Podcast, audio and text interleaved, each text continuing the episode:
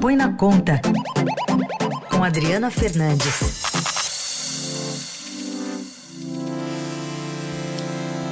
Oi, Adri, bom dia. Bom dia, Carol. Bom dia, Raíssa. Bom dia. Boa semana. Bom, a Câmara dos Deputados está podendo votar hoje aquela proposta de emenda à Constituição que torna permanente o Fundeb, que é o fundo que financia a educação básica a partir de 2021. A proposta prevê esse aumento escalonado da participação da União e o governo articula a inclusão de alguns recursos para o futuro programa Renda Brasil. Tem uma, uma reunião com líderes marcada para essa manhã para decidir o futuro do Fundeb, Adri?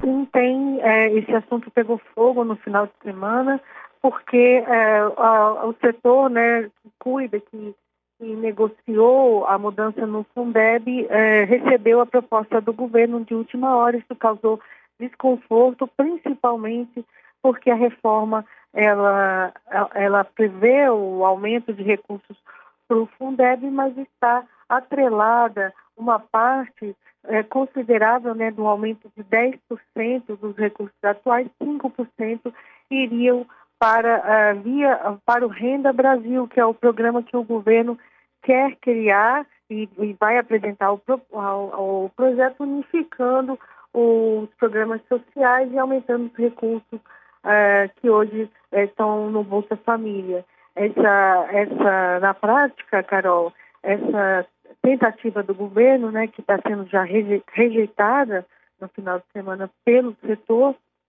é uma espécie de um de um, um, um, drible né, do teto de gastos. Por quê? Por quê? Porque o Fundeb, ele não, todos os recursos do Fundeb, eles não estão sujeitos ao teto de gastos. Então, o governo achou um caminho, uma via para aumentar o Renda Brasil, né?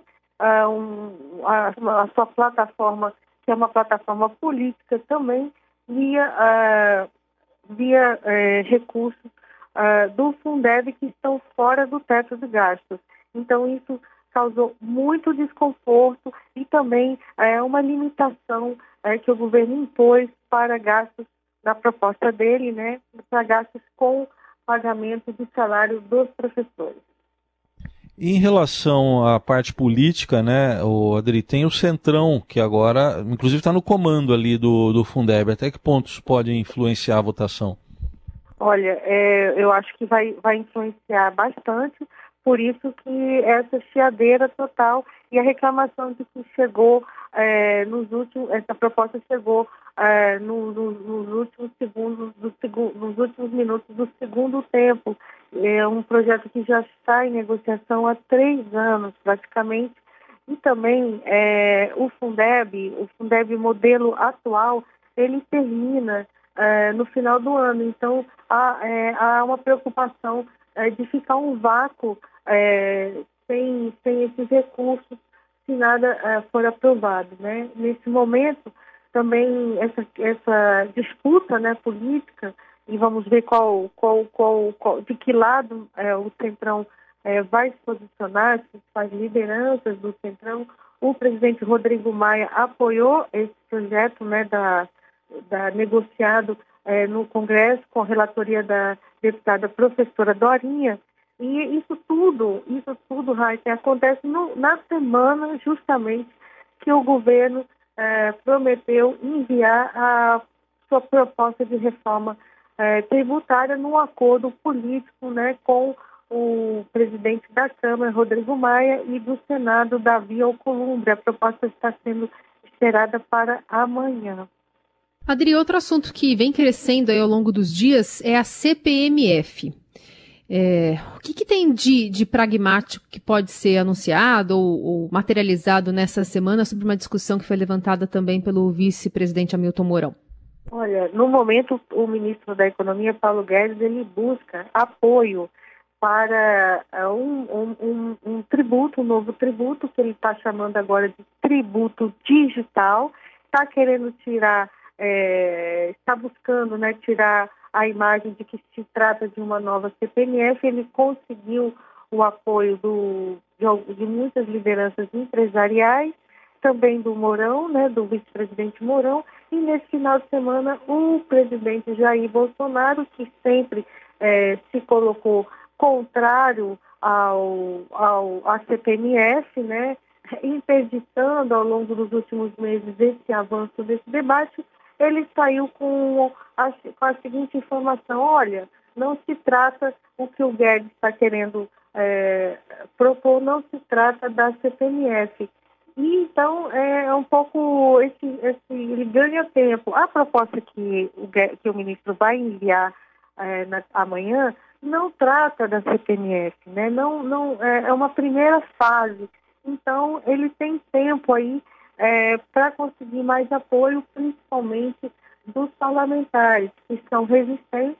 Ele conseguiu o apoio importante que é um, de uma liderança do, do Centrão, que é o deputado Arthur Lira, é, que é, já se manifestou aí é, numa defesa da, da, desse novo tributo. Enquanto essa proposta que não trata da, da CPMF, seja ela é, a antiga CPMF ou um, um novo tributo, né, é, ele ganha tempo para conseguir mais apoio com essa estratégia que ele está contando.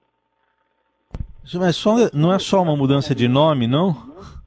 Olha, vai depender muito da, da base da base de tributação que o, que o ministro vai propor. Ele tem dito é, que publicamente que se trata de um imposto digital sobre as transações digitais, mas é, é, a, fontes né, do governo dizem que essa base é muito mais ampla, né, e trata de transações é, financeiras também, e aí vai, é, nesse, nesse sentido é, uma, é, uma, é um imposto muito, muito é, similar à CPMF, então essa, essa vai ser difícil é, para, para o ministro mostrar que não é a CPMF, mas a proposta ainda não foi colocada na mesa. Muito bem, mais uma proposta que não foi colocada na mesa, né, Adri? Você sempre lembra aqui que de, de, propostas o governo entende, né? De propostas que saem do papel já é uma outra história, né?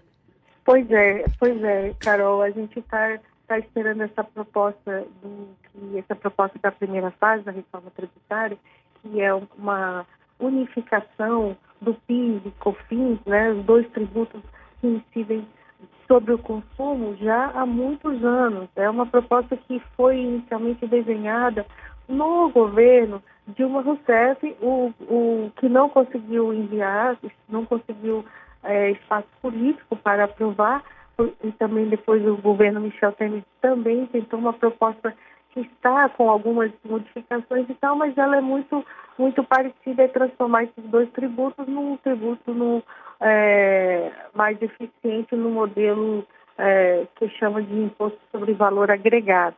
É, esse, há muita resistência a esse tributo, principalmente com a alíquota que, o, que eu comentei aqui na última, na última participação da minha coluna, que seria uma alíquota entre 11% e 12% uma alíquota considerada muito elevada pelo setor de serviços, que vai aumentar a sua carga tributária. Então, a gente tem aí uma verdadeira guerra, uma disputa. Aí, por isso que o ministro da, da, da Economia, Paulo Guedes, é, tenta emplacar a CPMF para bancar a desoneração da folha desses setores que estarão com a carga é, tributária mais elevada com o novo tributo.